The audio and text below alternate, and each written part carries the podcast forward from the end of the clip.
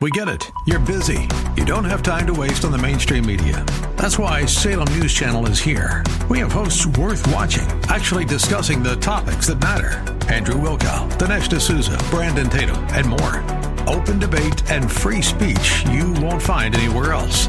We're not like the other guys. We're Salem News Channel. Watch anytime on any screen for free 24 7 at snc.tv and on Local Now, Channel 525. From the streets of Melrose Park to the trading floor of the Merc, he's fought for every dollar he's ever earned.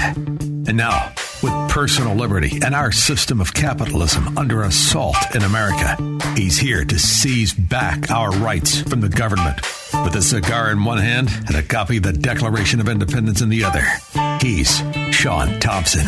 And this is The Shaun Thompson Show. This looks like a job for me, so everybody just follow me, cause we need a little controversy, cause it feels so Yes, Squirrel, I'm tempted to talk about Ireland. Beautiful, beautiful country. Absolutely stunning. I've been there. And the women, skin like porcelain, lovely. The auburn hair, the freckles. Poor sexually frustrated victims of genitals. Poor, poor women of Ireland. Now you've got something else to be sad about. Looks like the dimwit in diapers and his entire mafia, all on the people's dollar, is back in Ireland where they're all going to embarrass themselves and the nation further. And right here at home, we have Democrat mafia members embarrassing the nation on a regular, consistent basis. Manhattan DA Alvin Bragg, who now the whole nation knows who the DA is from uh, Manhattan, he is now suing the House Judiciary Committee Chairman Jim Jordan. He's accusing Jordan of a quote unconstitutional attack on the investigation that Bragg is doing into the former President Trump. So, So what this is is the mafia circling the wagons. You see, because they don't like the idea that people are wise to the way in which our system has been bastardized as a weapon against Americans. And they're going to protect it. So this is when the fight will be the most ferocious.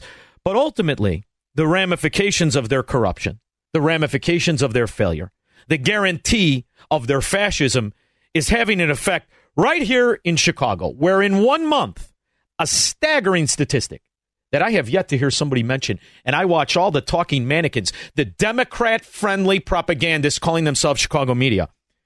In one month, homes available for sale, this is from rockethomes.com, have increased by 23.9%. That means in a month, there are over 11,000 homes for sale right now. And this is not counting April. So imagine how many homes and how many commercial real estate is up for sale because everybody knows what's going on in Chicago. And now what's happening is businesses, legendary legacy, multi billion dollar businesses, they're getting the hell out of here. If you think about a city where they want to tout their policy success. There's a lot of policy failures that are happening in that city, a city I know very well, born and raised in. Um, it's got a lot of problems right now, a lot of problems. In fact, we just got word, our um, Fox Business Network is reporting that Walmart just announced that they've got to close four Chicago stores now, blaming millions in annual losses. They can't make any money. Yep. A lot of these stores are having problems with theft and supplying staff. It's a huge problem. This is the logical destination of a government seizure, of government protecting predators and victimizing innocent people and businesses. And this is the guarantee for the future of Chicago for the next four years at a bare, bare minimum. When the reality is, if you really pan back, we were set on this trajectory 30 years ago. Everybody knows what the mafia does to the areas. And by the way, you could play this tape for Philadelphia. You could play it for San Francisco. You could play it for New York, New Jersey. And what does it look like when the the mafia has to admit its failures. Oh, I think I can figure that out. In response, Rutgers University President Jonathan Holloway argues they have offered a 12% pay raise for full time faculty by 2025, 20% hike for part time professors during the next four years, and a 20% boost to the minimum salary paid for postdoctoral fellows in the next contract. Governor Phil Murphy jumped in, calling on the university and the unions to meet in his office tomorrow morning. Do you know what the pay, the average pay of the people going on strike is? $154,990. They offered them 20% on top of that, which, if you are bad at math, still it's going to bring them close to $200,000 a year, and that's not going to satisfy them. You see, the thirst of the corrupt mafia, of the Leviathan, it can never be quenched because the cost of their failure rears its ugly head in things like no businesses being around, property taxes going through the roof. And what you have is welfare money imitating private sector money. And the good people flee, whether it's Rutgers University, UIC, Walmart, Saks Fifth Avenue, the formerly magnificent mile, now just a soup kitchen. They are not going to stop in their demands for more money. It is day two of a historic strike at Rutgers University. The walkout by faculty and staff is now affecting tens of thousands of students. And new this morning, the university's president says some protesters may have taken things too far. CBS News' Zinnia Maldonado joins us live. What do you mean they would take? You mean to tell me these violent Marxist scourge would take things too far? Shocking. I mean, they've only been doing it since before Karl Marx died. From the New Brunswick campus Zinnia, what exactly is that president saying this morning? Chris and Mary, good morning. Well, the president is now urging union leaders to urge a respectful strike following reports yesterday that a number of classes here at the New Brunswick. What do you think the union leaders make? I mean, if after all, if the UPS union president makes five hundred thousand, well, the median employee makes forty. What do you think the union president for this Marxist mafia of teachers and faculty that make on average $154,000 a year. And who exactly makes up this mafia? Well, here's a professor from Rutgers. Now, I don't know what the tuition at Rutgers is, but it's got to be above 60,000. We're going to check that out, Squirrel. Check me the average tuition at Rutgers. In the meantime, let's see what it buys you. Here is a professor. Speaking of hate speech, is a professor at Rutgers University who has made the news again. I remember seeing something about her earlier, but this is a, a tenured professor. Michael I believe, this is. Or at least tenure track. Uh, Brittney Cooper. Uh, she's known as Professor Crunk, Assistant Professor of Women's and Gender Studies and Africana Studies at Rutgers University. So you let's let's soak that in for a minute. Women and gender and Africana studies. Huh. What kind of job does that get you? Square. Oh, in the government. All right, fair enough can tell she's definitely the creme de la creme of the scholars. Uh, she she has some thoughts about white people. I think that white people are committed to being villains in the aggregate, right? The real sort of issue here, and I, you know, I've heard people sort of say it, is one, I think that white people viscerally fear. It's not that white people don't know, right, what they have done. They know. They fear that there is no other way to be human but the way in which they are human, which is to, so, you know, like you talk to white people and whenever you, you really want to have a reckoning about it, they say stuff like, you know, it's just human nature. If y'all had all of this power, you would have done this. I don't know. I went to college just for a short time. I didn't have a professor that said y'all. Maybe it's just me. It must be different there in New Jersey. Same thing, right? And it's like, no, that's what white humans did. White human beings thought there's a world here and we own it. Prior to them, black and brown people have been sailing across oceans, interacting with each other for centuries without total subjugation, domination, and colonialism, right? Is that true? It seems to be the only place that slavery exists to this day is Africa. Isn't that amazing? And as we now know, these uh, these in- instances didn't start necessarily in the new countries that got rid of them, like America. So she wants you to believe that in Africa, everything was peaceful, and the brown people, so the Aztecs, you know, that were sacrificing babies to their gods and all the rest of it, peace and harmony and sea travel. That's what a Rutgers professor teaches. Now, what are their proclivities? In all my life, nothing else has posed a serious threat to the sanctity of my family than Anna Stubblefield. Not only did she rape my brother, but she intended to challenge our guardianship. Anna Stubblefield is a professor who raped a disabled man in a wheelchair. She's a Rutgers professor. Let's give her a 20% raise. I say 30. I mean, after all, she's earned every penny. With the hopes of building her life with him. Do a lot of things, but because of his disability, he is vulnerable. He cannot provide for his own self care. and that makes him vulnerable. Anna Stubblefield took advantage of that vulnerability. Indeed, the thing that she was supposedly saving him from was the very thing she needed to get away with her crime silence. My brother could not give consent. Never, never, my brother could not consent. You see, ultimately, when you're giving money to these Marxist entities you pretend are doing things like educating your kids, it's riddled with failures and frauds and rapists and scoundrels. Boy, that sounds a lot like CPS. That should be on the back of those not uh, those communist red shirts. I think.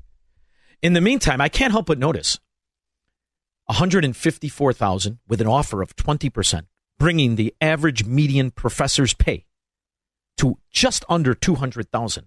And by the way, the workers that they pretend to represent, they make on average 86,000.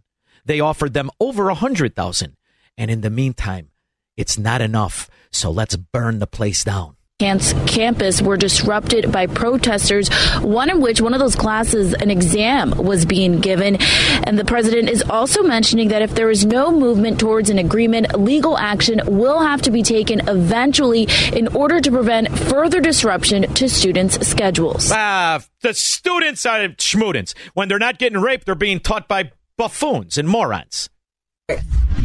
Right? Speaking of- I can't even. I can't even quantify the kind of corruption and failure that this just keeps growing and growing and growing, unless you point to an area where it's really at its high point. California.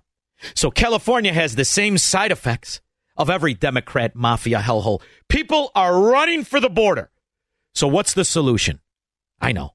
Every state has some sort of home buying assistance program. In California, it's administered by the California Housing Finance Agency. CalHFA is essentially the state's affordable housing lender. So in our- Ellen Martin is the director of CalHFA. They've been providing down payment assistance for low and moderate income first time homebuyers for years. But now a new program is set to supercharge their ability to help. It's called, appropriately enough, the California Dream for All Shared Appreciation Loan Program. Now, when you're listening to this giveaway of real estate, what about all of the people that did the right thing like you? What about all of the people that sacrifice, save up their little pennies, and they purchase a house and they follow all the rules? If you thought 208 was aggravating for good people, you ain't seen nothing like a Democrat mafia run hellhole. It's available to low and moderate income, so the upper income limit is that $211,000. The loans pay for a down payment and closing costs. Take this two bedroom house in western Chula Vista. It's on the market for $749,000, a price that might seem out of reach for many. But with the new California Dream for All home loan program, this house has become more affordable for a lot more people. What did you think when you first heard about this? I thought the program was genius. Scott Evans is executive vice president of Cross Country Mortgage in San Diego. Now, I want you to listen to what this moron, this whore, thinks is genius. Because what they're going to describe is how California pretends to have money. California is going to give them the 20% down, which on that home is $150,000. They're going to give them an interest loan that you can never get from a lender. The state of California can give up to 20% for down payment and closing costs. It's a 0% interest rate. The payments are deferred for the entire life of the loan. Evans says the loans are a shared equity program. When wait you- a minute, wait a minute, wait a minute. This is where you start to get a little constitutional. We could tell Rerun, also known as Elvin Bragg, what the Constitution is. See, California doesn't have any money. It takes it from everybody else. It specifically gives 20% down for people who make up to $212,000 a year.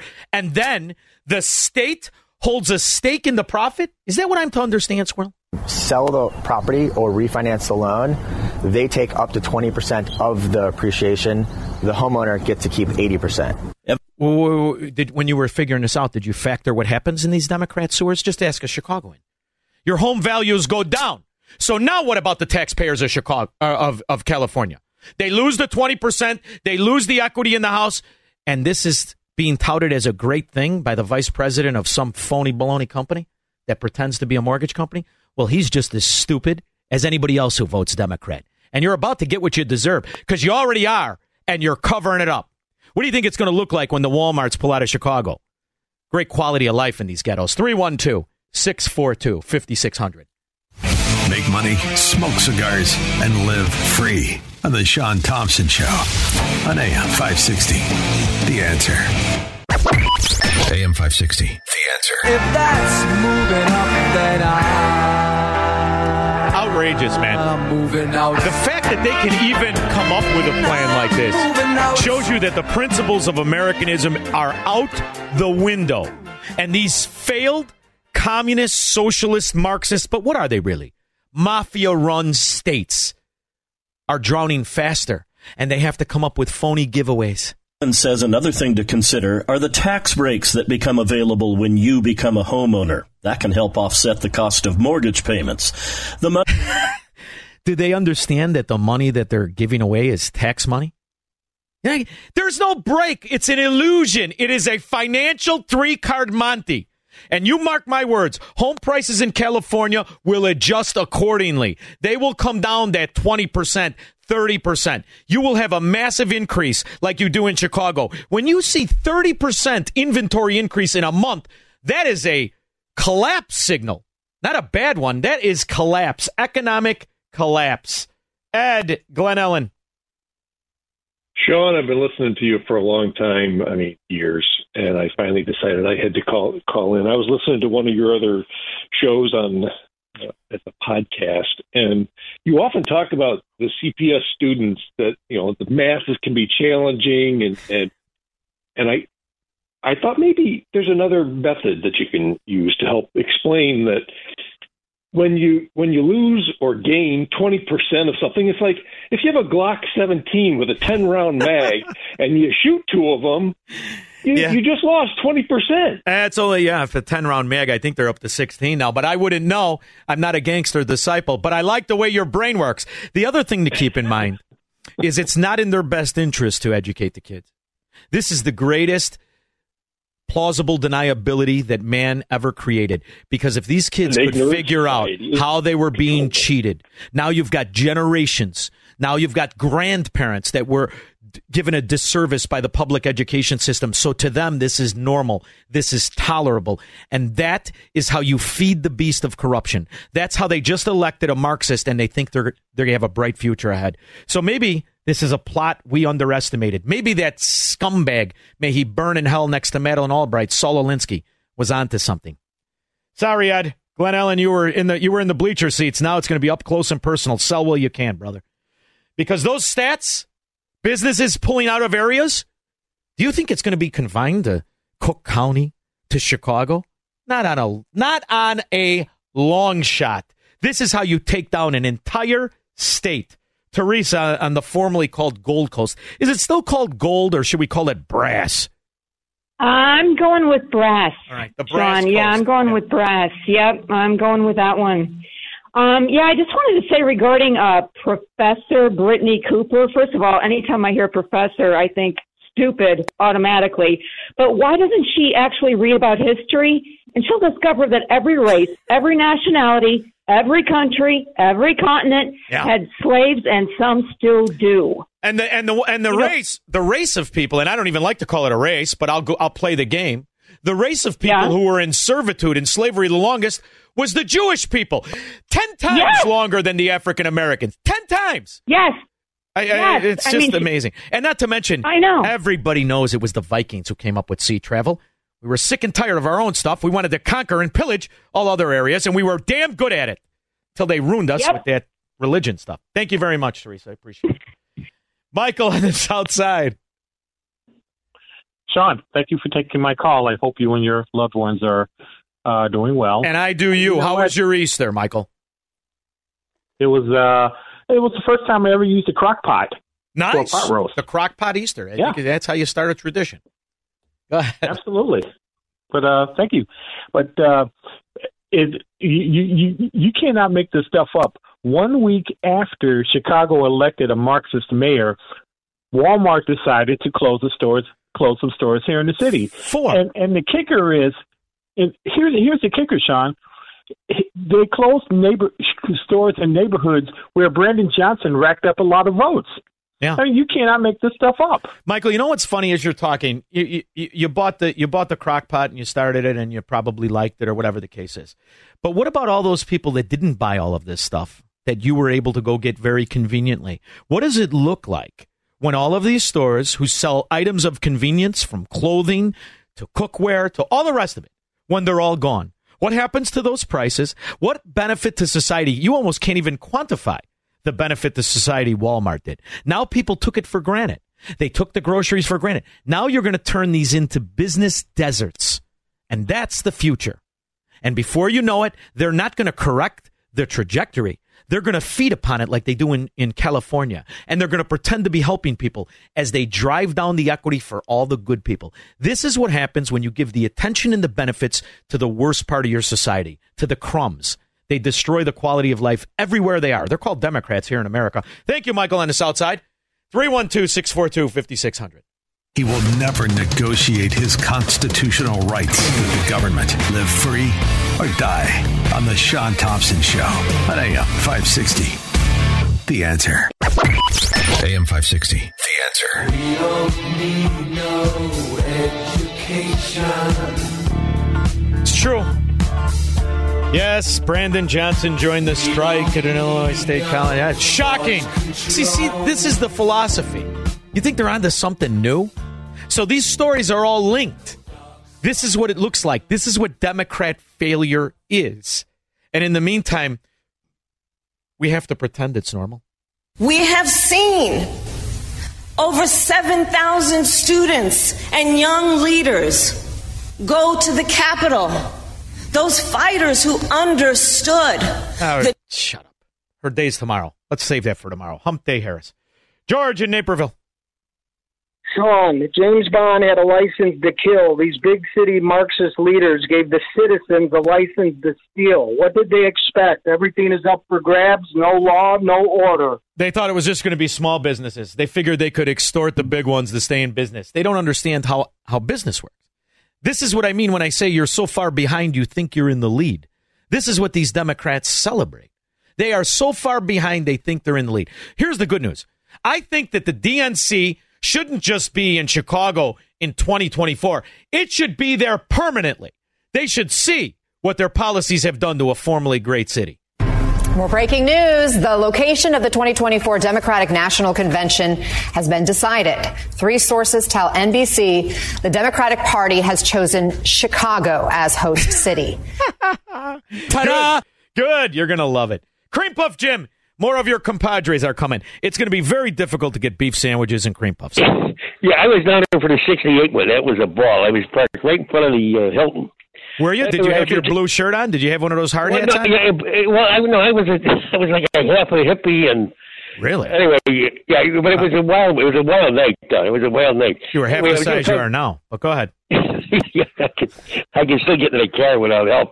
Anyway, uh, anyway, uh, I'm thinking about buying in Ireland, and the Anglo-Irish War, and Michael Collins, the uh, architect of modern Ireland, he's in the room with the Duke of Marlborough, which is Churchill, and Lloyd George, who's been chasing him for with a huge price on his head in Europe for five years. He calls him the amazing escapologist. So he goes in there, and they said, "We demand these six counties." The Queen wanted six counties, and they wanted to keep six, you know, the English, uh, the Anglos in that six counties. Yeah. So as, as Collins is leaving the room, he says, "I signed my death warrant." To his buddy, he goes, "You know, the regular IRA isn't going to go for this at all. You know, they wanted the whole enchilada. So they killed him about." They killed him about a year and a half later. They assassinated him, and I, I visited his grave when I was in Ireland. And uh, oh, he was he was one of those brilliant tacticians uh, that got ever put in shoe leather. I mean, he uh, he brought the Anglos to their knees, uh, Yeah. to their knees. Yeah. Well, Anyway, do you think do you think that uh, Joe Biden knows that? And I'm gonna I, I'm serious when I say this to you. Do you, do you realize what an embarrassment this man is? You do know Well, that. I, I know, but he's going to win. He's going to win so easily that what you might as well get used to it. You might get used to I, it. I would think you're crazy. But after what I just saw in Chicago, what I saw in New York, you people have absolutely no standards unless it's just on. Uh, it has to be on bread for you to pay attention. We have to have the election on bread. That's the only time I can get you people to focus. You son of a dog! You're ruining the whole damn country. And in the meantime, maybe he could find out why they only planted one species of potato. You planted one? For God's sakes, India has like 17. Craig and Mount Greenwood. Oh, hey, Shaun, thanks for taking my call. Yes. Okay, so, uh, you know, the uh, trader that basically uh, put out that uh, classified and very uh, secret information about what the, uh, go- our government was doing with regarding to listening to Ukraine and the, our enemies and our uh, allies and all that stuff. That that was a very, very traitorous event that took place. Something that, if it happened with the Trump regime, I mean, uh, Trump, uh, you know, uh, people, they would have had all these committees. They the Democrats expect this. They're traitors to the principles of Americanism. They're not offended by this. You don't where are our people? Where are our people in Congress in our senators and everything to get the committees together, the trader committees, the this committee, the that committee? They're getting uh, sued. leftist. Uh, They're getting sued. And what happens When are they is the problem is these these these these committees become campaign ads when they and when you, people realize they have no teeth. That's why it's time to give the Democrats what they want. Give them the states, the areas they've destroyed. Give it to them. I mean, you can't figure out it's happening anyway. Dan in Green Oaks. Hey, Shaun, I think you, you underestimate the geniuses who run the city of Chicago. Here. Maybe this is possible. Yeah, you know, I mean, sure, a lot of people are leaving the city, but they got it all figured out. What they're going to do is they're going to raise the transfer tax for people who are leaving the city of Chicago by 253%. There's a proposal right now before the city council to raise the city transfer tax by You know, Dan, it's a fascinating. It's fascinating to watch people's faces who never thought that there was a penalty for selling your real estate, a transfer tax. Right. And you know, some of these people, you- listen, people years ago, uh, my generation, the generation before, that was like the biggest thing you did. You bought a, a home and you paid it off. People don't realize I pay taxes all year, every minute of every day on the real estate. Then when I sell it, they get another cut of the action. It's oh, staggering. And Cook County is among the highest in the nation. And now they're going to give you 243%. You know, sooner or later, people are going to wake up and realize you don't really own real estate in these Democrat sewers. You just maintain the property. Thank you very much, Dan. These are all startling facts, but they're going to make you feel good about it. They're going to pretend to give you money. Now, sure, they're going to take 20% of the action, but you're going to look at this as a benefit, and some money bundler who's paid on the way in and the way out, he's going to tell you it's great. Every state has some sort of home buying assistance program. you know, maybe that's the problem.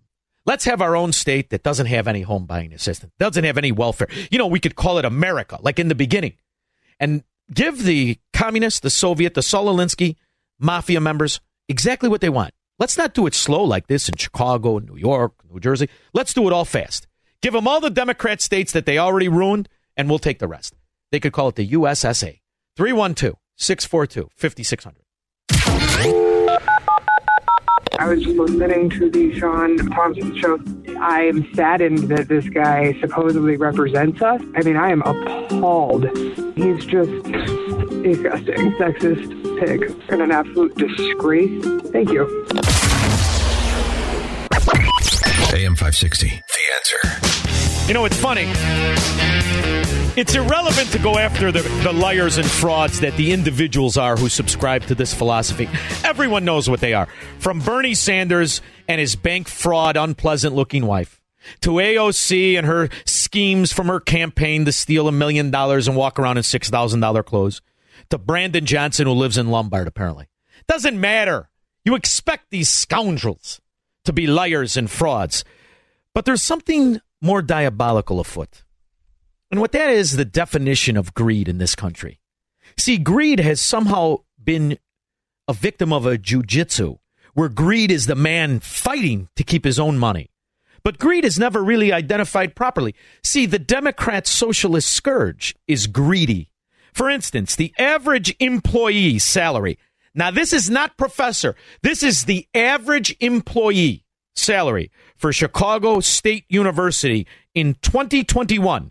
This is via openpayrolls.com. The average $88,802. This is 28% higher than the national average for government employees. 28% higher. That's still not enough in the formerly great city, now Marxist mafia hellhole. Yeah, Ben Pat, 160 faculty members here at Chicago State University have been on strike since last Monday. That's when we were first here, and we are back yet again. Uh, and within the last half hour, they got some high profile support in the form of Mayor elect Brandon Johnson, who came here to the picket line to show his support, shake some hands with the union members. Ooh. This is it. All get together. And I wonder, did they have that Soviet theme playing in the background? I, why not? Uh, and talking with the union leaders as well about these negotiations. Now, the union uh, members and the negotiating team, along with the administrators here at Chicago State, last met on Saturday, the day before Easter. By the way, what's the median uh, income for Chicago? Oh, really? That's it? Fifty-two thousand a year. So you mean the average Chicagoan makes fifty-two thousand? The average Chicago State University of Gatsangul. I, I never even heard of this school. Gatsangul. That's what good their diploma is. You make eighty-eight thousand eight hundred and two dollars, twenty-eight percent higher than the national average, and it's not enough. Let's go, Brandon. Uh, some big differences, though, still remain, especially on faculty pay. Now, the union says what they're looking for for their members amounts to less than $400,000 per year for a four year contract.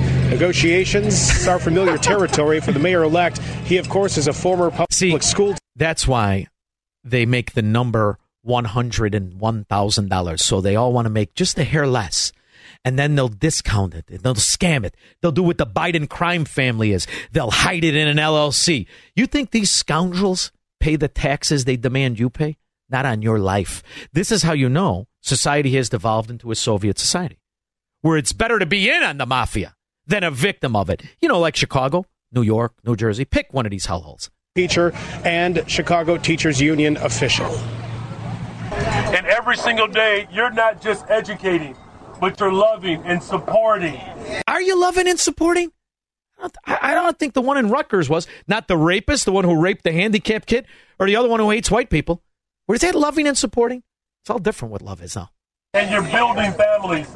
And that's what this movement is about to make sure that you all are protected in the work that you do and the people that rely upon you have the support and resources that they And if you're smart, you'll follow the mayor elect where he lives. See, he doesn't really live in Chicago. He lives in Lombard. Nobody knew that, huh? You didn't care. It really doesn't matter. You don't expect the truth from these Democrat scourge. David and Lansing. Uh, hey, Shaun, I'd just like to add something that you said about Republicans versus Democrats and greed. Statistics show that those who identify as Republicans give more to charity than those who identify as Democrat. See, it's so about want to call us character. It's about character. And what you see is the character of the Democrat. The character of a Democrat who would tout up hatred, be excited about implementing racism and bigotry, all in the name of a peaceful society. Misuse people because they're just useful idiots for their control. See, because in a normal society, none of these scoundrels would be important. None of them. They would be recognized as the liars and the cheats and the thieves they are. For now, we'll just call them Democrats. 312 642 5600. This is the Shaun Thompson Show on AM 560. The answer. From the streets of Melrose Park to the trading floor of the Merc, he's fought for every dollar he's ever earned. And now, with personal liberty and our system of capitalism under assault in America, he's here to seize back our rights from the government. With a cigar in one hand and a copy of the Declaration of Independence in the other, he's Shaun Thompson. And this is the Shaun Thompson Show. This looks like a job for me, so everybody just follow me, cause we How did fascism become the norm? You've heard me say for years I'm not a Republican. I'm not even a conservative. I'm a real liberal. We've allowed fascism, Marxism, communism, socialism, and the idea of government supremacy to sneak into our society under the Trojan horse of liberalism. It's wonderful to see this be explained. Nobody can explain it like my next guest. I remember reading his an article years ago in the American Thinker. You can find his articles in the American Thinker. in the American Political Thought, New England Quarterly, Pennsylvania Magazine. He's a professor of politics at Hillsdale College. He teaches political philosophy and American political thought. He also is the author of a new book, War on the American Republic How Liberalism Became Despotism. It's out now. His name is Dr. Kevin Slack. Thank you so much, Professor, for joining me. I appreciate it. Good to be here. You know, I, I was in the 70s when I was a kid, and I watched Chicago's very own. See, we are the hub of American communism. And I saw Chicago's very own Milton Friedman, who was a phenomenal professor of economics. And he was doing one of his town halls, and he got in a debate with a, uh, at that time, an American communist. And he said, We have to stop identifying your philosophy as liberalism. And it's from that point that I really look at things much differently. And you see, as the American Democrat mafia has evolved to take over the nation, and this is the demise we're experiencing, in my opinion. Is this something that I'm right about, or am I off base? No, I think what you're pointing to is the rejection of of, of those mid-century liberals uh, by the radicals in the 1960s. But even those mid-century liberals had waged a war on what you're calling liberalism, right? Classical liberalism, the idea that the end of the political order was the freedom of the individual. There were certain natural rights uh, and that wasn't just rights to say freedom of speech, the right to bear arms, but that also extended to certain individual property rights, uh, the rights that uh, you would have under a free market to buy and sell goods at whatever price you wanted, and so on.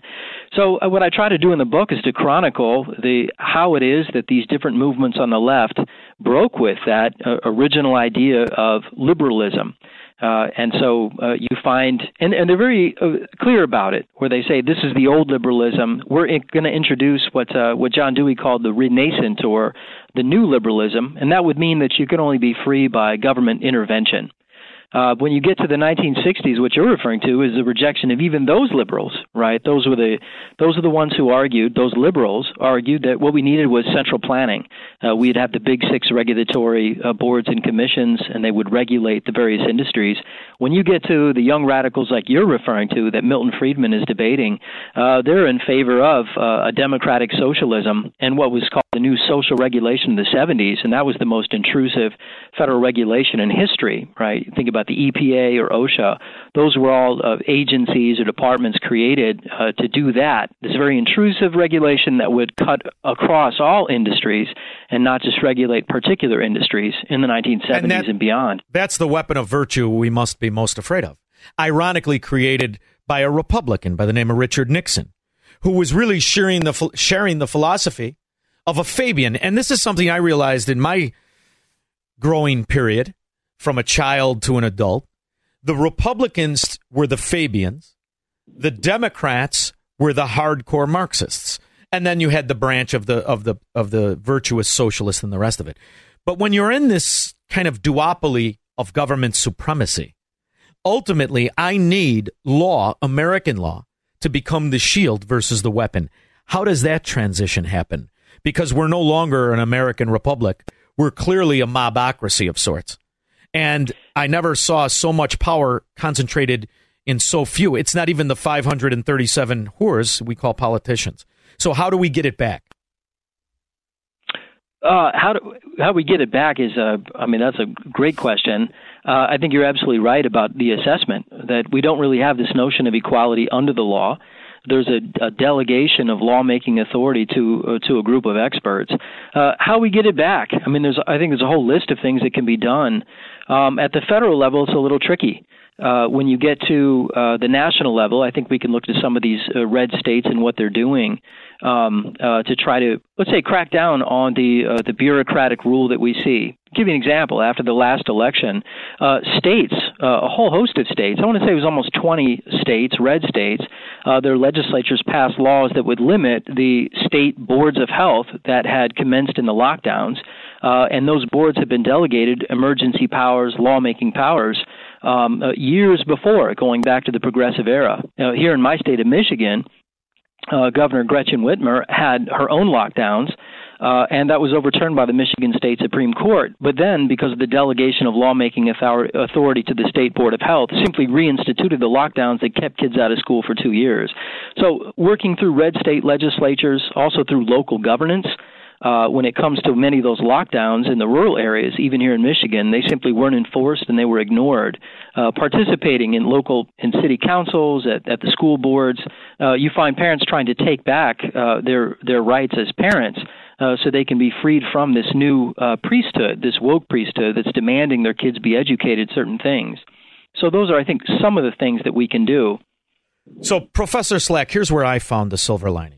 And that was during that moment of American fascism, the likes of which I thought were, were guaranteed never to happen here. I myself took advantage of it and I watched as millions, tens of millions of Americans did the same. I relocated myself to a state that was going to protect my freedom. And in these ghetto sewer states, they fell deeper into government supremacy. And I believe it's because in America, we have something that Hitler, that Mussolini, that uh, even Stalin didn't have. We have a well polished propaganda machine masking itself as media. But ultimately, enough people were aware of what happened, and those good people went to states that protect them. So you're seeing a much wider divide between red states and blue states. It's no longer where they can mimic being anything other than what they are mafia run states, as I call it. I don't call it a Democrat state. I try not to anyway. This is a mafia, this is an organized syndicate. So, isn't the easiest path? And I say this not wanting any violence whatsoever. I don't mind a good fist fight. In fact, I'll be disappointed if there's not three guys by my car in the parking lot. But what I do not want is a violent civil war where children are victims, whether they pretend to be soldiers or not. They're intellectual children. So I don't want. I want to avoid this American civil war Purdue. And the way to do that is through using the laws, in, the, in, in my opinion anyway, is to using the laws of our republic to separate and let the Democrat areas, the mafia comfortable, the ones like Chicago, the ones like, unfortunately, it's sad to say, uh, Michigan is becoming to a certain extent, Wisconsin, the rest of let them go that way and just go our own ways. I mean, at this point, we have irreconcilable differences. Why not advocate for a divorce? I would say also red states of the mafia you're talking about is, is a lot weaker than what they appear. Oh. Give an example. It would only take some some governor's executive orders to do away with the whole diversity, equity, uh, and inclusion priesthood. Uh, how do they have their jobs? Is, is not that a violation of what we stand by equality? Why do you have a host of bureaucrats, or even if you go to the large research universities where, uh, if you look at open partisan affiliation, those professors are 90% Democrat. The bureaucrats, these are people who uh, they make their wages, they're living by taxpayer dollars. So why is it that the taxpayers, even in red states, are supporting uh, the mafia, as you call it, or those who are in favor of the expansion of the bureaucracy, the expansion of the kind of policies that people move to, to red states to avoid. Yes. And, Professor, I'm telling you firsthand, I, I, I moved to Florida very early on. I had been involved in Florida since 2014. Um, but when I when I moved there, I saw something remarkable, and that was the the the acceptance and the um, the real support for Ron DeSantis' success. I saw people, I sell real estate there in South Florida, mm-hmm. and I'm on both coasts. It was a world of difference when I would go to the East Coast versus where I live on the West Coast. I saw people mm-hmm. on the East Coast who thought themselves to be Democrat understand the amount of success and freedom Ron DeSantis and that party was giving him. I also saw as the largest victory in Florida history by a governor happen, and I saw his implementation of things like voter security I saw the, the Democrat Party start to cheer his success, understand the liberty that was protected and provided by.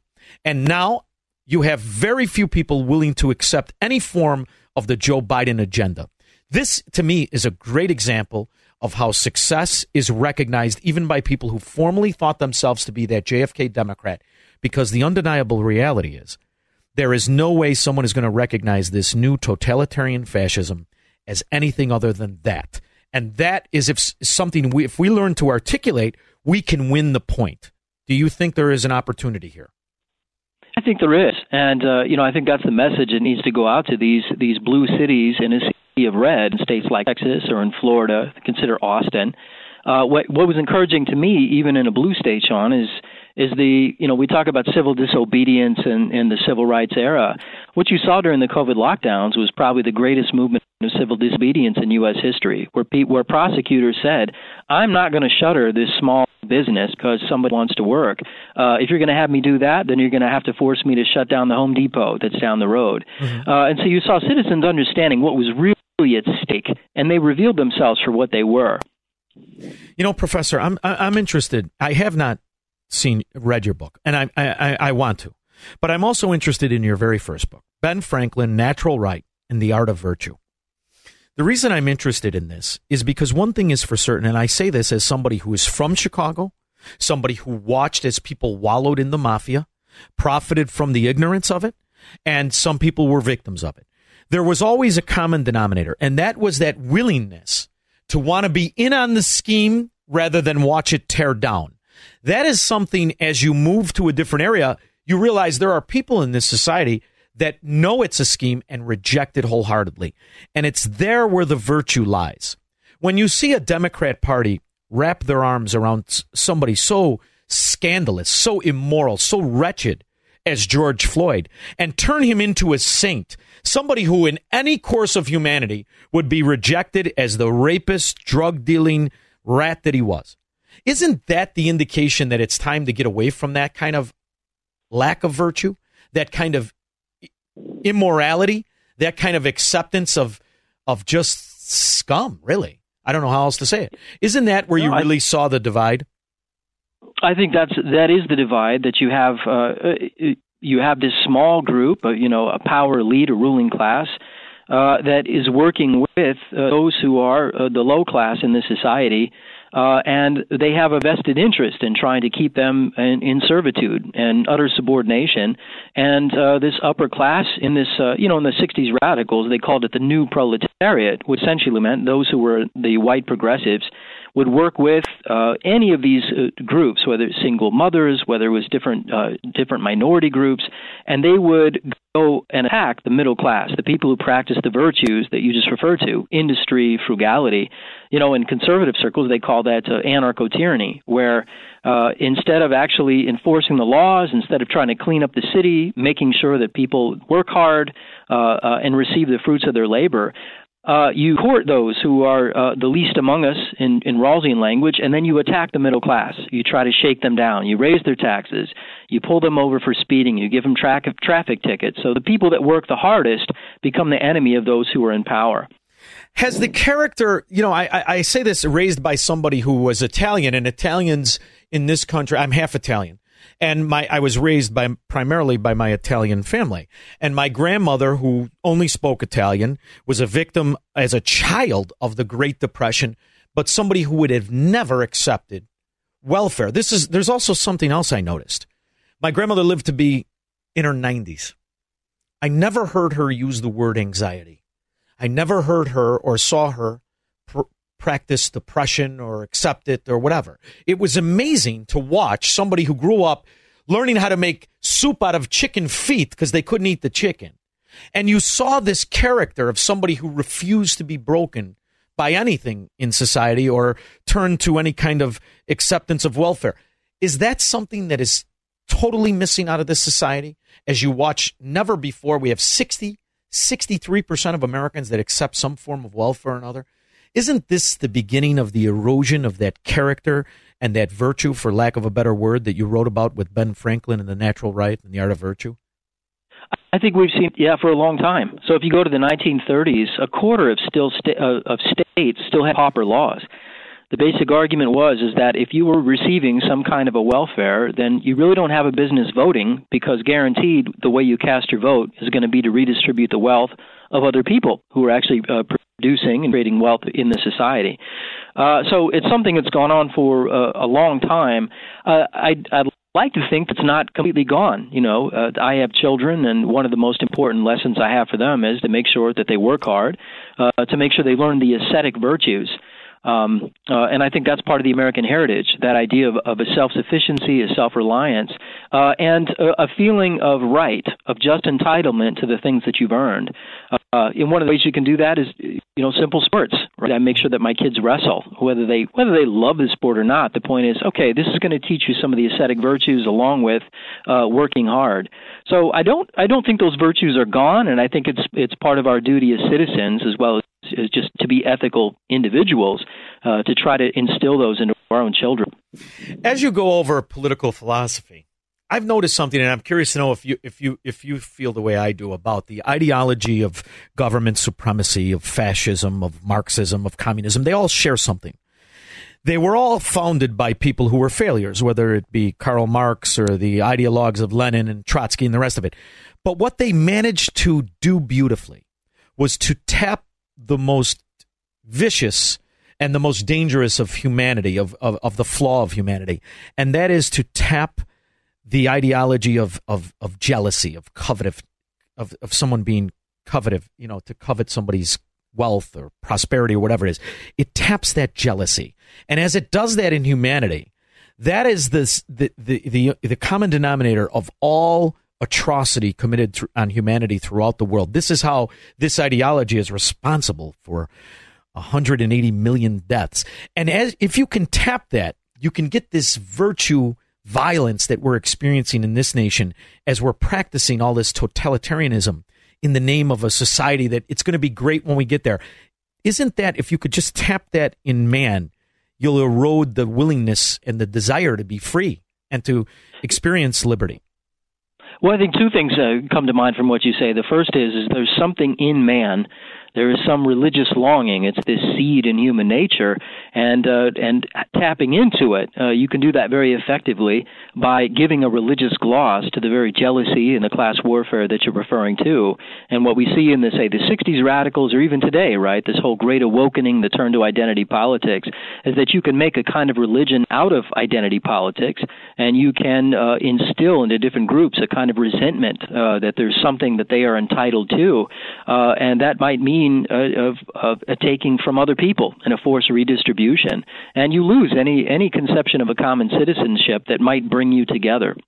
You know, it's funny as we watch in Rutgers University, the average salary for a professor there is one hundred and fifty four thousand nine hundred and ninety dollars a year.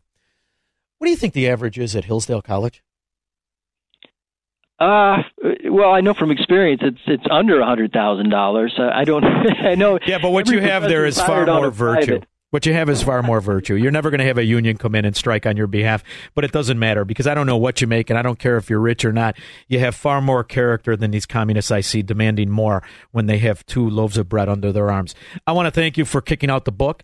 I want to wish you well in it. I'm going to ask my people to buy it. It's called The War on a, the American Republic how liberalism became despotism. It's out now.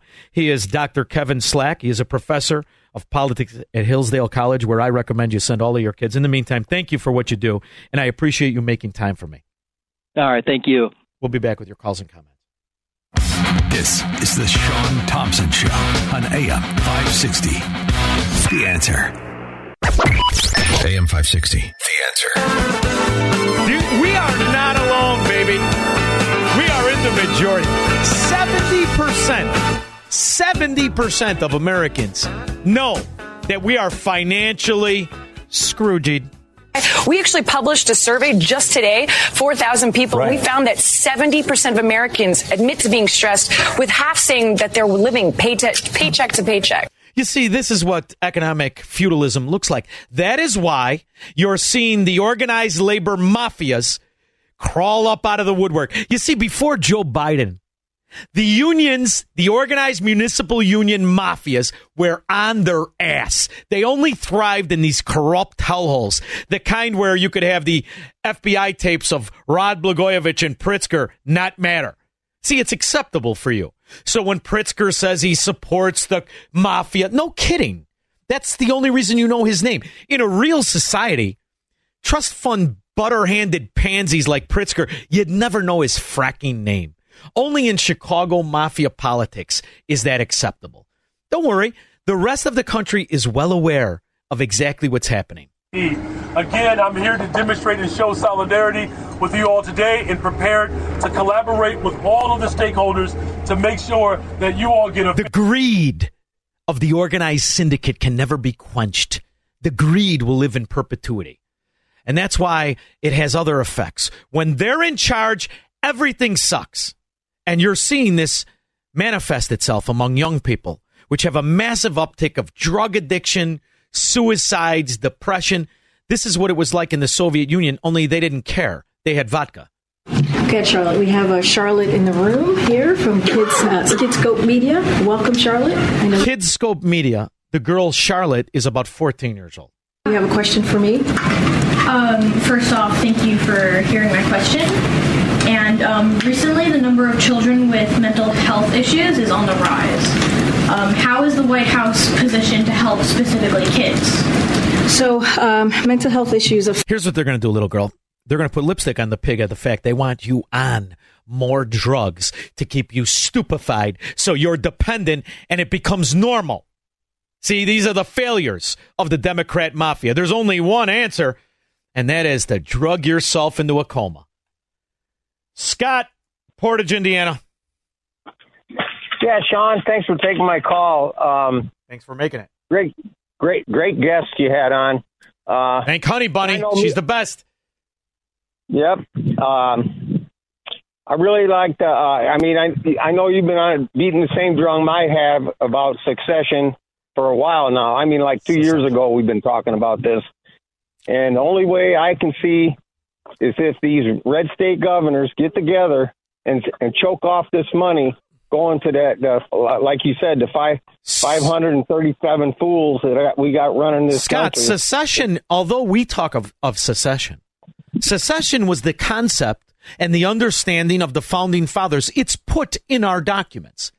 See, they understood what would happen if society gave away its virtue, gave away its character, succumb to the ideology of servitude and master. That, unfortunately, is what human beings naturally are comfortable with. Some of us want to be servants. They find a comfort in it. It's called Democrat voters. Thank you very much, Scott. Rich in Indian Head Park. Hey, Shaun, how are you doing tonight? Wonderful. How are you? Good. What notice I wanted the to weather talk about when I'm in the sewer. You notice the weather. Notice the sun. You got shorts on. The legs are all pasty white. Go ahead. what I want to talk about is I know that uh, abortion is going to be a big thing uh, in these up up and coming elections. Only for the people who want to kill their kids. Yes. Right. But they have the right to uh, to abort their kids. What about the women that have these babies and they want and they want to have a say so on how they're raised, but yet that is taken away. The schools are telling them they have no say so on. Well, this is is good people versus bad people. Yeah, but they hide things from them, you know. Uh, well, sure they about uh, about gender and all of this. I actually have. a, do I have a clip about the teacher that was complaining about the, the you you want me to hide from the from the parents? Did I send that to you, honey bunny? I don't know if I did. We'll find it. Go ahead.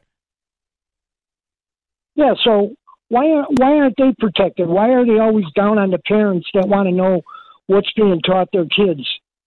But yet they give the rights to the the women that want to abort them. The idea, Rich, see, this is your. I could tell you're a little older. The idea that these know nothing Marxist union hack teachers think that they have the right to talk to our kids about sexuality shows you how far how far we've devolved. You see, in our era, a teacher would never even think about telling a third grader about sexuality. It was unheard of because a teacher understood you just work here, stupid. You're not important on any level. But our era had standards. There are no standards now. That's how this mafia thrives. And it only thrives in the sewer areas because they don't want the kids to learn right from wrong.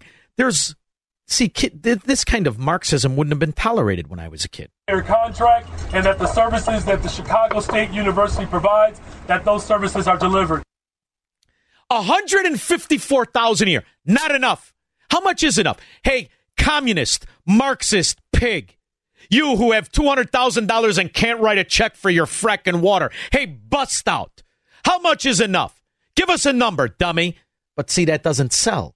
This phony utopia that puts all of these creeps and roaches and deadbeats in power. This is what they have to keep selling. And in the meantime, let's make people feel good about killing their own kid. Executives from hundreds of pharmaceutical companies have signed an open letter calling for the reversal of a Texas judge federal ruling halting the FDA's approval of the abortion pill. Now, why would the why would all of the pharmaceutical companies sign a petition, ignore the law like AOC, right? The other communist whore who likes to squander a million dollars off of her campaign contributions and walk around in six thousand dollars worth of clothes, making it look cheap and dirty. But I do not believe that the courts have the authority to to have the authority over the FDA that they just asserted. I agree with you, you socialist whore.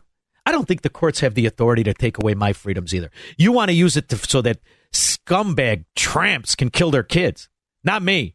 I want to I want to make sure that we understand they don't have the authority to take my rights ever away from me.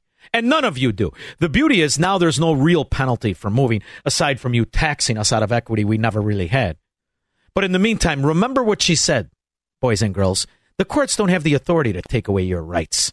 But I do not believe that the courts have the authority to to have the authority over the FDA that they Brilliant. They don't have the authority to have the authority over the FDA or me and you.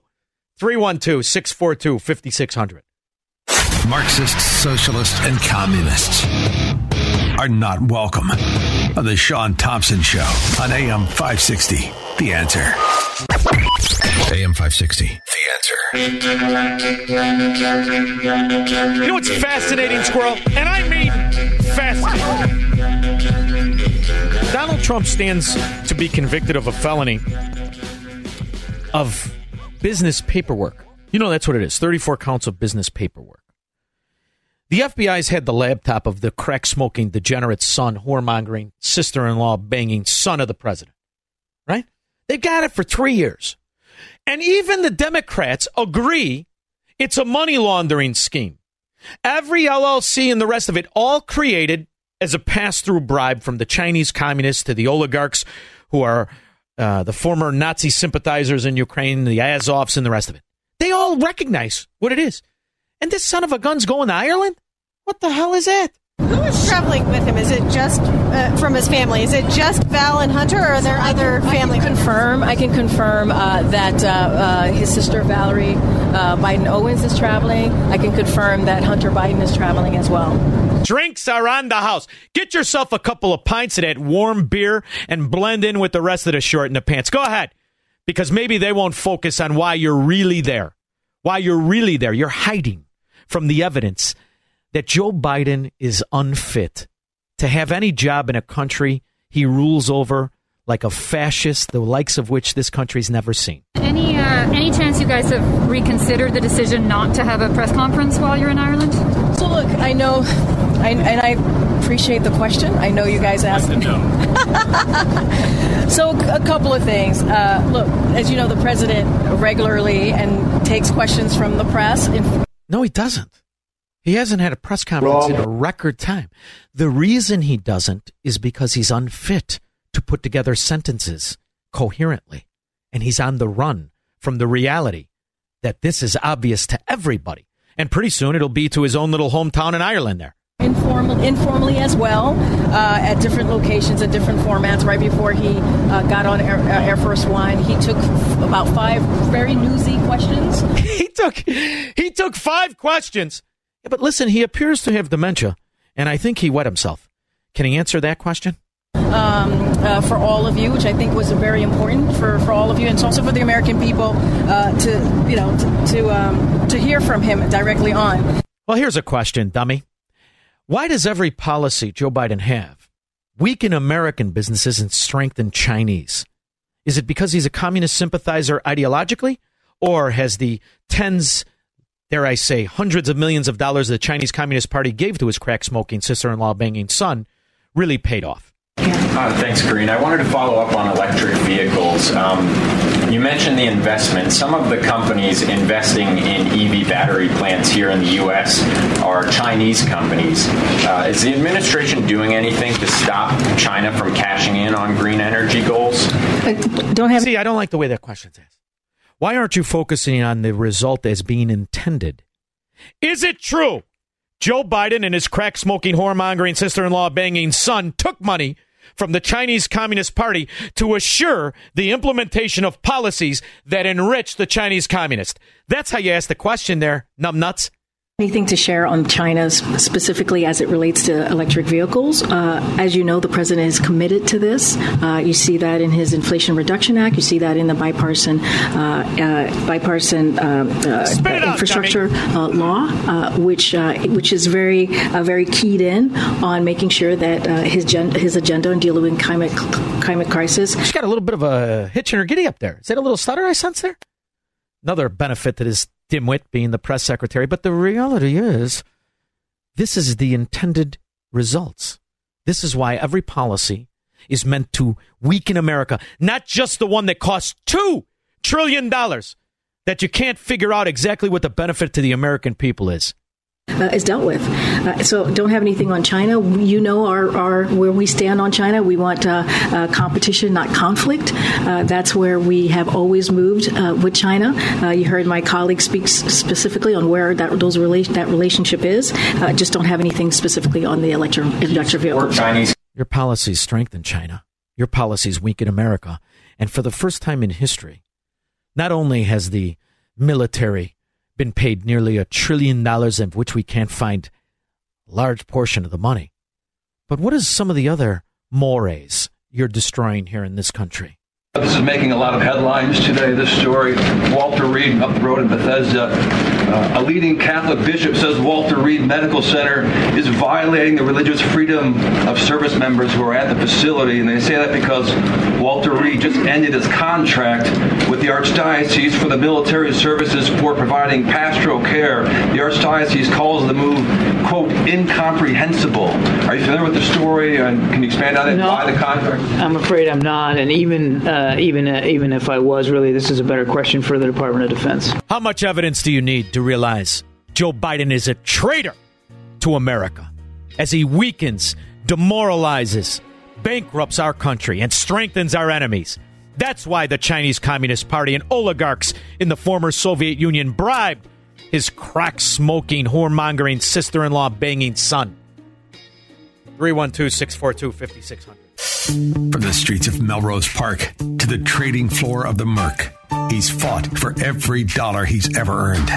And now, with personal liberty and our system of capitalism under assault in America, he's here to seize back our rights from the government. With a cigar in one hand and a copy of the Declaration of Independence in the other, he's Shaun Thompson. And this is The Shaun Thompson Show.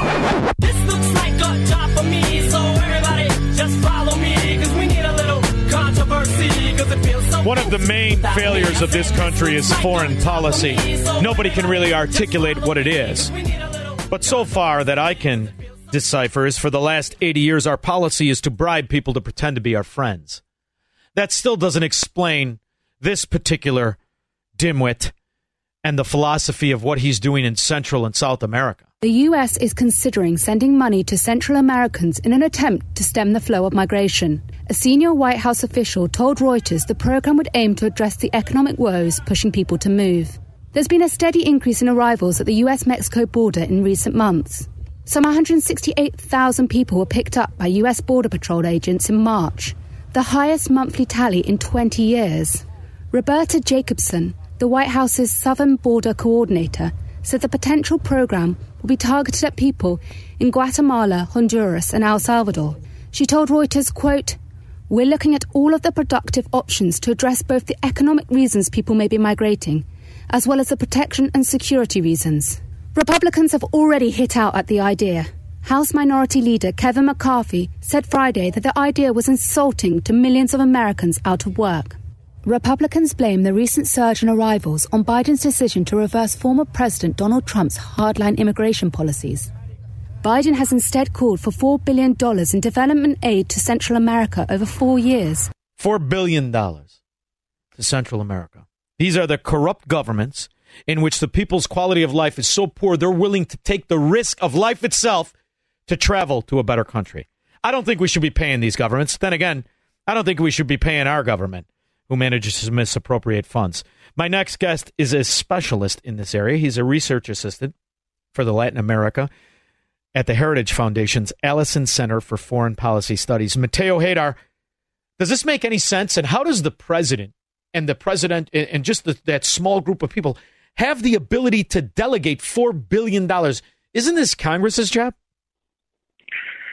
That's that's right, Shaun, and, and thank you first for having me, Shaun. Look, it, this is you're exactly right. It is uh, a, a job that that in part belongs uh, to Congress, not only to to approve if it was you know something worth approving, uh, which it's not, but but also to to stop, which is the bigger concern here, because we're not seeing Congress uh, do the proper oversight here to stop uh, the these funds uh, from being dispersed. And we have to take a step back here, Shaun, and, and look at how this started. Uh, this entire program, it's basically it's billions of U.S. taxpayer dollars that are basically uh, getting thrown around, uh, not not just and not not really uh, to uh, you know foreign governments, but really, I mean, to major uh, contractors that pocket this money, right? To major NGO networks that are, by the way, on the left, that are uh, promoting, as we found with, with a recent report at the Heritage Foundation, uh, are promoting a, a, a, slew of issues which uh, your viewers uh, could could well imagine because it's the same issues that we talk about domestically uh, in terms of, of a woke uh, ideology driven agenda, and that's not a hyperbole, Shaun. This is uh, the, there's a, there's a slew of issues from climate to reproductive health to LGBTQ activism and identity based activism, which, again, regardless of what you think of any of these issues domestically, because it's not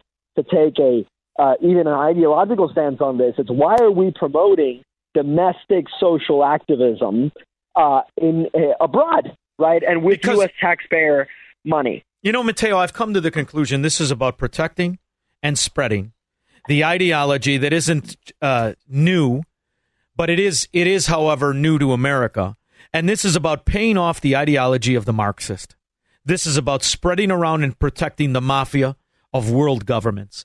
That is the only explanation you can come to as to why the American government would funnel billions of dollars to governments that are known not just among their own people, but worldwide. We keep giving money to corrupt governments, whether it's in Europe, the former Soviet Union, or Central and South America, which we know are despotic hellholes and third world banana republics. But, Mateo, the only conclusion I can come to when you see that this president somehow has usurped the authority to do this through his administration means we're also sharing in becoming a third world banana republic. How else can you explain the complacency among representatives who sit there and do nothing rather than hold their powers jealously the way the founders intended?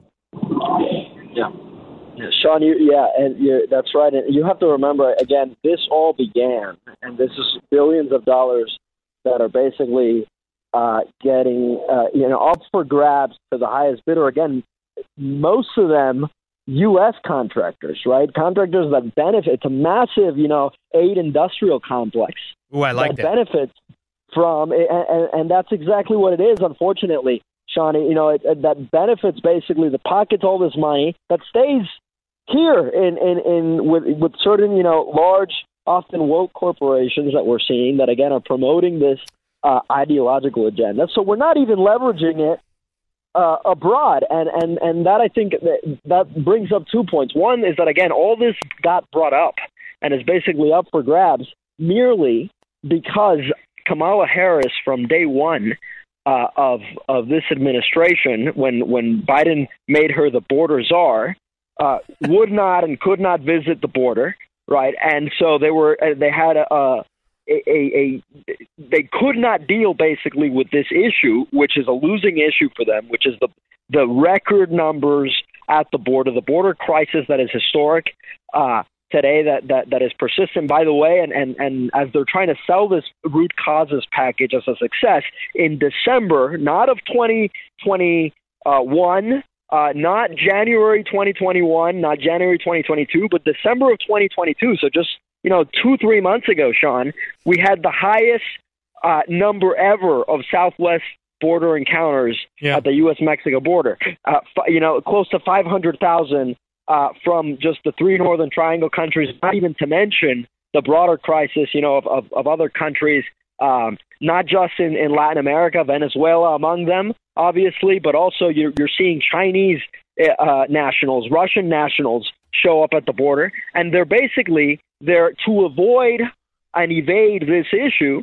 Uh, they've decided to to throw around uh, billions of dollars in U.S. taxpayer dollars, um, basically uh, as a as a you know PR stunt uh, to sell to the American people. This is what we're doing on the border, uh, and then they're turning around and uh, and then showing and trying to to to get the media to to basically uh, to confirm right these so-called successes in Central America. They're touting a four billion dollar uh, you know uh, payoff uh, success in, in in in private money. By the way, Th- this is separate from what you're talking about.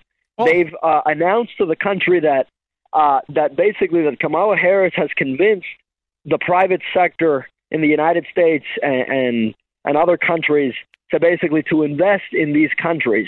Right, and um, first of all, it's what we show in this report is that it's not true. Uh, that that's not what's what's actually happening. And more importantly, uh, it's a problem, Shaun, like you mentioned. One because it's ignoring, uh, you know, the the issues. One here at home, like you said, uh, first among them the border, uh, but also because you know we have a China problem, Shaun. We have a problem with uh, the Chinese Communist Party uh, encroaching its influence in the Western Hemisphere, something that is unprecedented in in 200 years plus of U.S. foreign policy.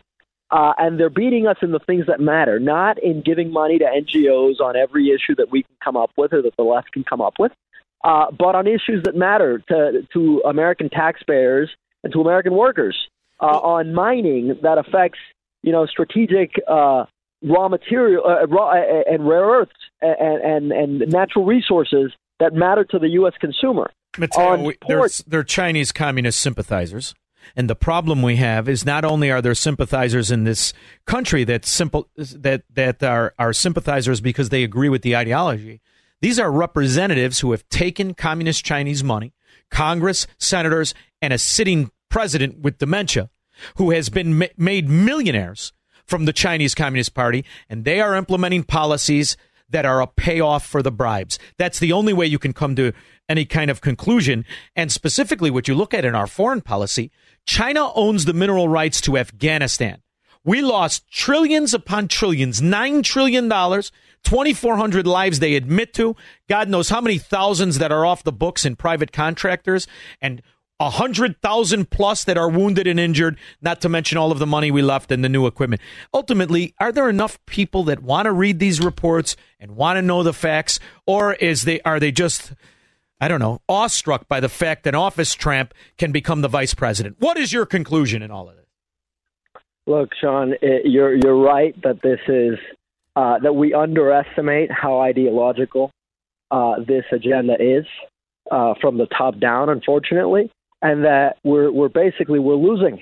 We're losing in in these strategic areas that matter in foreign policy, right? That we should be looking at, uh, but that we're not because we're more uh, we're we're busy having to to worry and to stop at least or to try to stop at least uh, a lot of uh, uh, of of the poor decision making uh, that's going on again when billions of dollars, uh, hundreds of millions of dollars, you know, in specific programs get uh, funneled to advance a woke agenda abroad. Right, that distracts from uh, stopping at Chinese ports, you know, off the coast of Mexico, you know, a hundred, a couple hundred miles off, you know, ports in California, right, from uh, turning into basically Chinese naval bases potentially, right, or, or in Central America or across the region, right. So there's there's these strategic areas that matter, uh, and that we're not paying attention to, and instead uh, we're we're ignoring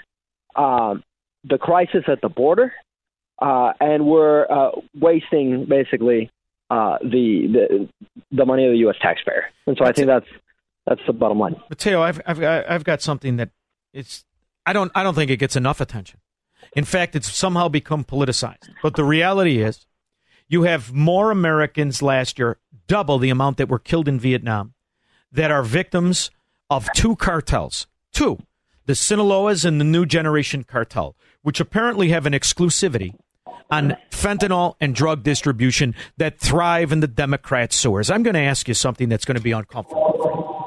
But here's the conclusion. When you're talking about the multi billion dollar industry of drug distribution, the unfettered prosecution of the gang distributors here in America, Chicago is the prime example. You've got 52,000 branches of the El Rukns. They used to be the gangster disciples. God knows what they call themselves. All getting their product from two suppliers. And the American government can't figure this out and shut it down. How in the world can you come to any other conclusion than the, the, the people who make up the bureaucracies in the American law enforcement institutions, from the DEA to these Democrat sewer hellholes where this thrives, are not in on the scam? The only conclusion I can come to is this supply chain is unfettered because the American government has a vested interest in watching these drug cartels sell their product. Am I, can you come to another conclusion? Hey, you know, there's there's a, a smorgasbord of interests here, unfortunately, that that either out of complacency, out of again, uh, just ideological uh, priorities that trump U.S. interests, which is what U.S. foreign policy used to be about, uh, or again, out of uh, more more gravely, as you're pointing to, uh, potentially illicit interests. I mean, we know uh, the cartels uh, have operations uh, that are transnational, right? That they operate, you know, on on this side of the border. They and can, when they do that, they control these right. governments in Central and, and South and, America. They control Mexico, and, you know, and we're giving them money. They already ha- own you know the politicians. That, and Shaun, I think I'll, I'll say that the last thing I'll say on on the fentanyl is that we we all need to remember the fentanyl supply chain, the precursor supply chain, comes from China and yeah. and and from transnational criminal groups linked to the Chinese Communist Party. And so this is a war, a chemical war that is being waged on American citizens quietly, uh, as they've done before, as we know well. Uh, and and again, uh, our response is is basically to uh, deviate the limited funds that we have and the limited resources we have uh, away from any strategic effort that matters. Uh, another thing that that that Shaun that that you uh, uh one last issue that that you're uh, well familiar with and uh, and and that I, I, is is receiving attention now, as you well know, is is the crisis of the U.S. dollar uh, and our, our eroding influence there. That's not uh, you know separate from all of this because the same countries that are turning around uh, and you know over time basically saying you know why do we have to use the dollar as the as the common reserve currency yep. right which would be a crisis if we abandoned right would be would drive up inflation uh, of the wall and would basically uh, end you know the last uh, 50 60 70 years of, of U.S. foreign policy as we know it uh, those same countries uh, are the countries that again where we're wasting limited resources uh, to to fund woke NGOs uh, or to basically to to distract from any strategic effort uh, to to wedge out the Chinese Communist Party. And so that's what we should be focused on, uh, Shaun. That and obviously first and foremost uh, the the crisis at the border. You don't solve the border crisis with foreign aid. We know that.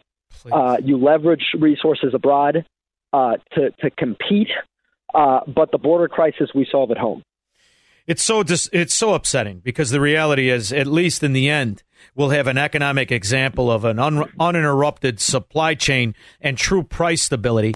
Only it's it's among illicit drugs like heroin, or as it's known in Chicago, heroin or fentanyl. And this is the only thing that we're going to have left to study, Mateo. The good news is we know what the problem is. We just have to have the courage to solve it. And that's what the people at Heritage Foundation do. Mateo, I appreciate you coming on and making time for me. I look forward to having you on in the future, even though I, I fear what we'll talk about, but I at least know we'll talk about it based on Americanism and principles of freedom. So thank you, Mateo, for what you do. Yes, sir. Thank you, Shaun, for, for driving the conversation. We'll be back with your calls and comments after this.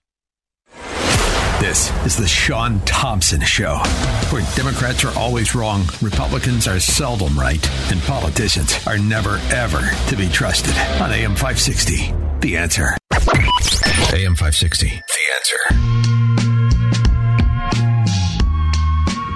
No one has given me a sufficient answer. I mean, I, I, aside from Mateo, they don't have the power to do this. You're talking about $4 billion to governments that are so corrupted, the citizens find it necessary to flee. And the idea among the Democrat, the American scoundrel, is to bribe those politicians. I mean, can they not figure out the reason that these people are fleeing these hellholes are because the cartels control the government? And our answer is to pay them off? To address the underlying causes of migration, on Friday, the White House requested $861 million from Congress for that effort. And by Let me answer on behalf of Congress. Not that there's anybody with enough fortitude to say it. My offer to you is this nothing. I give you nothing. The administration. You don't get to dictate anything. And by the way, get your short in the pants, drunk ass back home where you've managed to destroy it. So ridiculous. Who is traveling with him? Is it just uh, from his family? Is it just Val and Hunter, or are there other family? I can confirm. I can confirm uh, that uh, uh his sister Valerie uh, Biden Owens is traveling. I can confirm that Hunter Biden is traveling as well. Do me a favor, kiss the Blarney Stone on us. Why not? You've been robbing and destroying our country, and I know that's exactly what your intention is. You communist sympathizing roaches. Companies coming in and building EV plants. Again, I just don't have anything specific as it relates to China electric vehicles. I do. The policies you implement seem to enrich them. And in the meantime, they're playing war games. China's military has declared it is, quote, ready to fight after completing three days of large scale combat exercises around Taiwan. Those drills simulated sealing off the island in response to the Taiwanese president's trip to the U.S. last week. China says the combat readiness patrols, named Joint Sword, were meant as a warning to self governing Taiwan, which China claims has its own. That's look your evening rush. China's China's having a good few years, aren't they? I mean, Squirrel, you could really trace it all the way back. We have new evidence in the investigation of the origins of COVID 19. Emails revealing Dr. Anthony Fauci commissioned a February 2020 paper to discredit the, that the virus leaked out of the lab in Wuhan, China. This happened weeks before pretending that he was not involved in the study during a White House press conference. Judiciary Chairman and Ohio Congressman Jim Jordan joined me on Sunday Morning Futures to discuss. Watch. So, right at the get go, Dr. Fauci gets an email from Dr. Kristian Andersen, which says virus looks engineered, virus not consistent with evolutionary theory. The next day, he gets another email from Dr. Garry. Now, these are doctors he's handed out our tax dollars to over the years. Dr. Garry's email says, I don't know how this happens in nature. It would be easy to do in a lab. That same day, February 1st, 2020, all these other virologists, they get on there, and three days later, everybody changes their story. Where's there going to be a district attorney of character to indict this pickle faced corrupt bastard who crippled my nation and forever changed the trajectory of Americanism, freedom, and liberty, and put in place this Marxist mafia that have been his paymasters since his hair was dark. 312 642 5600. He's Shaun Thompson. Hello, Mr. Thompson. And this is the Shaun Thompson Show on AM 560. The answer. AM 560. The answer. You know, when you hear Lloyd Austin, the broker from Raytheon, talk about why he's upset about the papers out of the Pentagon. Now, keep in mind, this is an institution that has lost $6 trillion in the last 21 years. $6 trillion is missing, and they can't find it. This is so obvious, even Democrat morons like Jon Stewart are starting to figure it out. The fact that the DoD has not passed on it is not suggestive of waste, fraud, and abuse. That is completely false right there. If I give you a billion dollars and you can't tell me what happened to it, if you can't tell me where it went, then what am I supposed to think? We got out of 20 years of war and the Pentagon got a $50 billion raise. Like, to me, that's corruption. Well, welcome to the party, dummy. And the $50 billion raise isn't half as offensive, isn't a third as offensive as the missing $6 trillion. What else are you scallywags doing? There's been an alarming hit on U.S. intelligence. Dozens of apparently classified documents from the Defense Department, some of them marked top secret, are circulating on the internet. So, what's in these documents and what impact will this have on national security? There are maps, charts, and photographs, and they paint a detailed picture of the war in Ukraine, including its air defenses. But there's also sensitive information about other American allies. And it seems that many of the documents are from daily Pentagon intelligence briefings, although some of them appear to have been altered. The Defense Department is working around the clock to try and figure out how big the leak is, how much damage it might have caused, and who did it. What we know is that the documents first appeared at the beginning of March on a chat forum for a Minecraft video game. They don't contain detailed battle plans. It's more like a U.S. snapshot of the conflict. But they could give the Russians useful information. They could put U.S. intelligence sources at risk. And it's a diplomatic embarrassment. Really? Is it more of an embarrassment than the dimwit who pretends to be president? To convincing that we should be providing for loan guarantees. And I went over, I guess, the 12th, 13th time to Kiev, and uh, and I was going supposed to announce that there was another billion dollar loan guarantee. And I had gotten a commitment from Poroshenko and from uh, Yatsenyuk that they would take action against the state prosecutor, and they didn't. So they said they had they were walking out to press conference. I said, "No," I said, "I'm not going to, we're not going to give you the billion dollars." They said, "You have no authority. You're not the president." The president said, "I said, call him." And that's an admission to bald faced political corruption. You know what year that was, Squirrel? You're not going to believe it. That was the same year in 2017 when pickle face Fauci predicted this.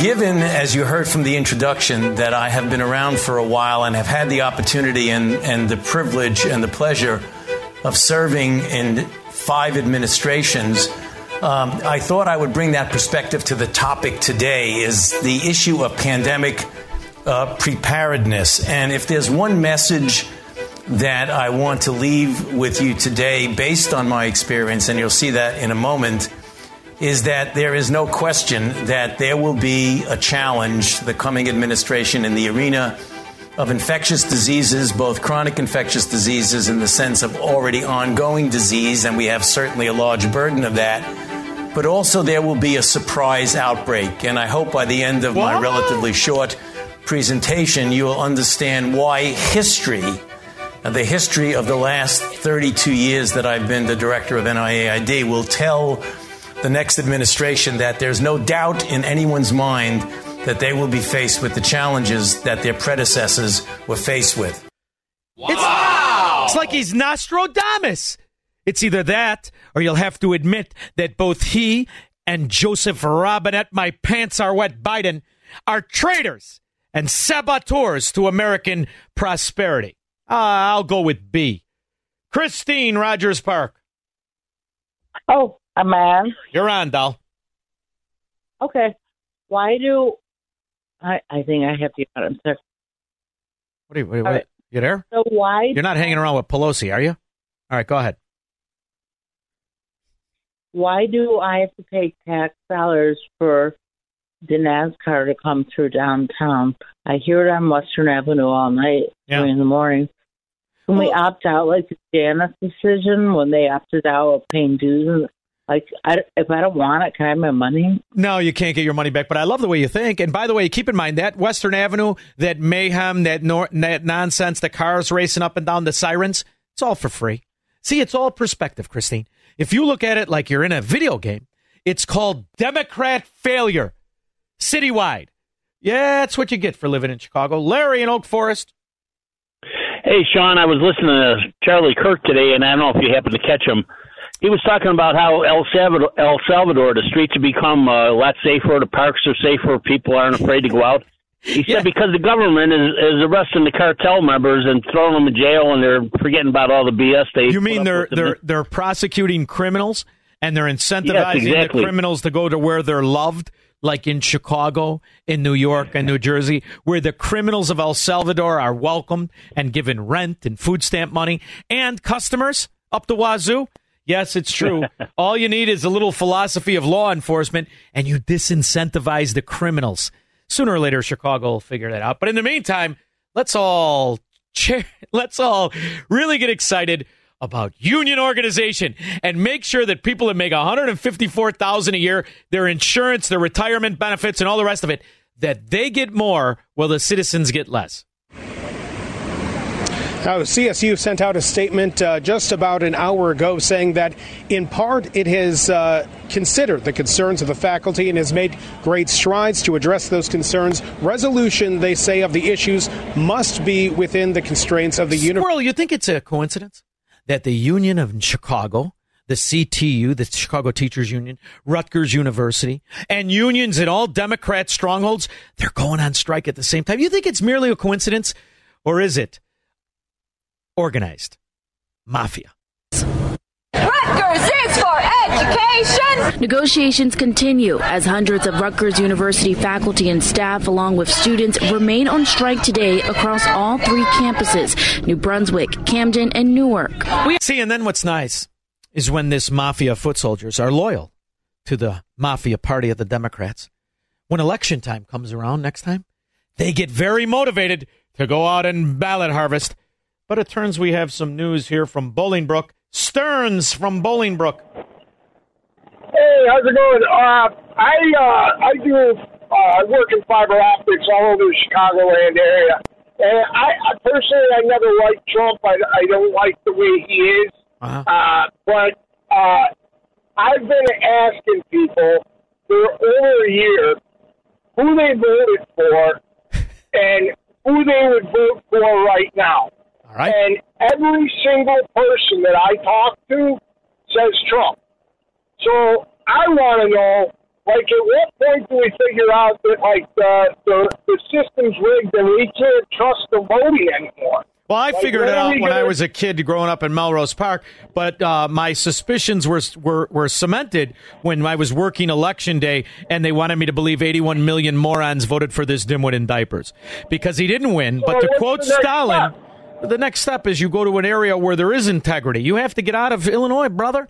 Because Illinois shares the philosophy of Uncle Joe Stalin. It doesn't matter how they vote, it matters how they're counted. 312 642 5600. He believes in freedom, capitalism, and individual liberty. And because of that, he's become an enemy of the state. He's Shaun Thompson, and this is The Shaun Thompson Show on AM 560. The answer. AM 560. The answer. All right, so Squirrel, what do you think we should do? It. I can't get over this is our last segment. How many minutes do I have in this segment? You want to be aggravated or do you want to laugh? What do you want to do, Squirrel? You call. You want to laugh? All right, we'll laugh. Um, this whole idea of the government mandating sexual mores, sexual acceptance, the indoctrination of children into schools talking about sex. This is something that's really very American specific. You see, the rest of the world would not tolerate this. And I found this clip yesterday. I listen to news from all around the world. I really do. I find it fascinating, and you really get to kind of the perspective of how propagandized we are in so many aspects. This is in Africa. Now, Africa, which just hosted uh, the easiest vice president this country's ever seen, Kamala Hump Day Harris, a girl who spent more time really kind of looking for her undergarments in cars than she did focusing on policy. A woman whose father is a Marxist, an admitted Marxist professor. And uh, the idea that the government can mandate your child and their sexual understanding of what exactly is happening. So in Africa, this is a newscaster who's just catching up with kind of the new transgender society. We bring in the studio this morning one of the gay rights activists, Mr. Should I call you Mr? Pepe Julian Onziema. Thank you for coming in. Thank you for Good morning. Me. Morning to you. Why are you gay? Who says I'm gay? You are gay. You um, uh, uh, lesbian, homosexual. How can I describe you? Gender. You are initially male or female. The sex that was assigned to me at birth was female. So to give you an idea, it's a woman dressed like a man. So the, the poor announcer is completely confused. And this is where we're at. and you opted to become male. Why should someone be gay? Are you dating any female? Yes, I am. You have a girlfriend? Yes, I do. While in transition, you're having a girlfriend? Yes. Do you perform the natural obligations? Uh, Doesn't that make you gay? What do you mean, doesn't that make me gay? I am, I am male and attracted to a female. So who is gay? I don't know. I was always because you're pretending. You're not male.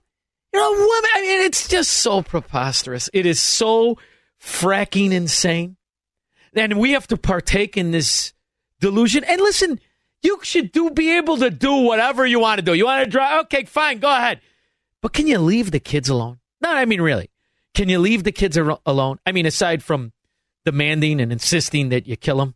The order from U.S. District Judge Matthew Kacsmaryk suspending use of the abortion pill would apply to all 50 states, including those where abortion is currently legal. But the case is most certainly headed to the Supreme Court. Now, here, I've got some good news for you. Since the controversial decision where the Supreme Court said if you live in a state run by mafia members and hellhole Democrats scourge and they want to kill the kids, go ahead. It's the state issue. Since that has happened, 5,000 babies are murdered. 5,000 less babies are murdered every month. You see, the dirty little secret is the Democrats don't care about the kids. They were complacent as 7,145 babies were slaughtered by their mothers before they had the chance at life. They wanted you to pay for it. And they want you to believe they care for the kids as they indoctrinate them into their society of slavery called socialism, Marxism, communism, or the American Democrat way, as they unionize them, pretending to pay the people the whole time enriching the labor extortion mafia unions. We're going to win this argument because we're right on every issue and they're corrupt on every plan. I see you for what you are, you half ass butter handed gangsters. I'll be back in 21 hours to kick their teeth in again. Great night. Have an American night.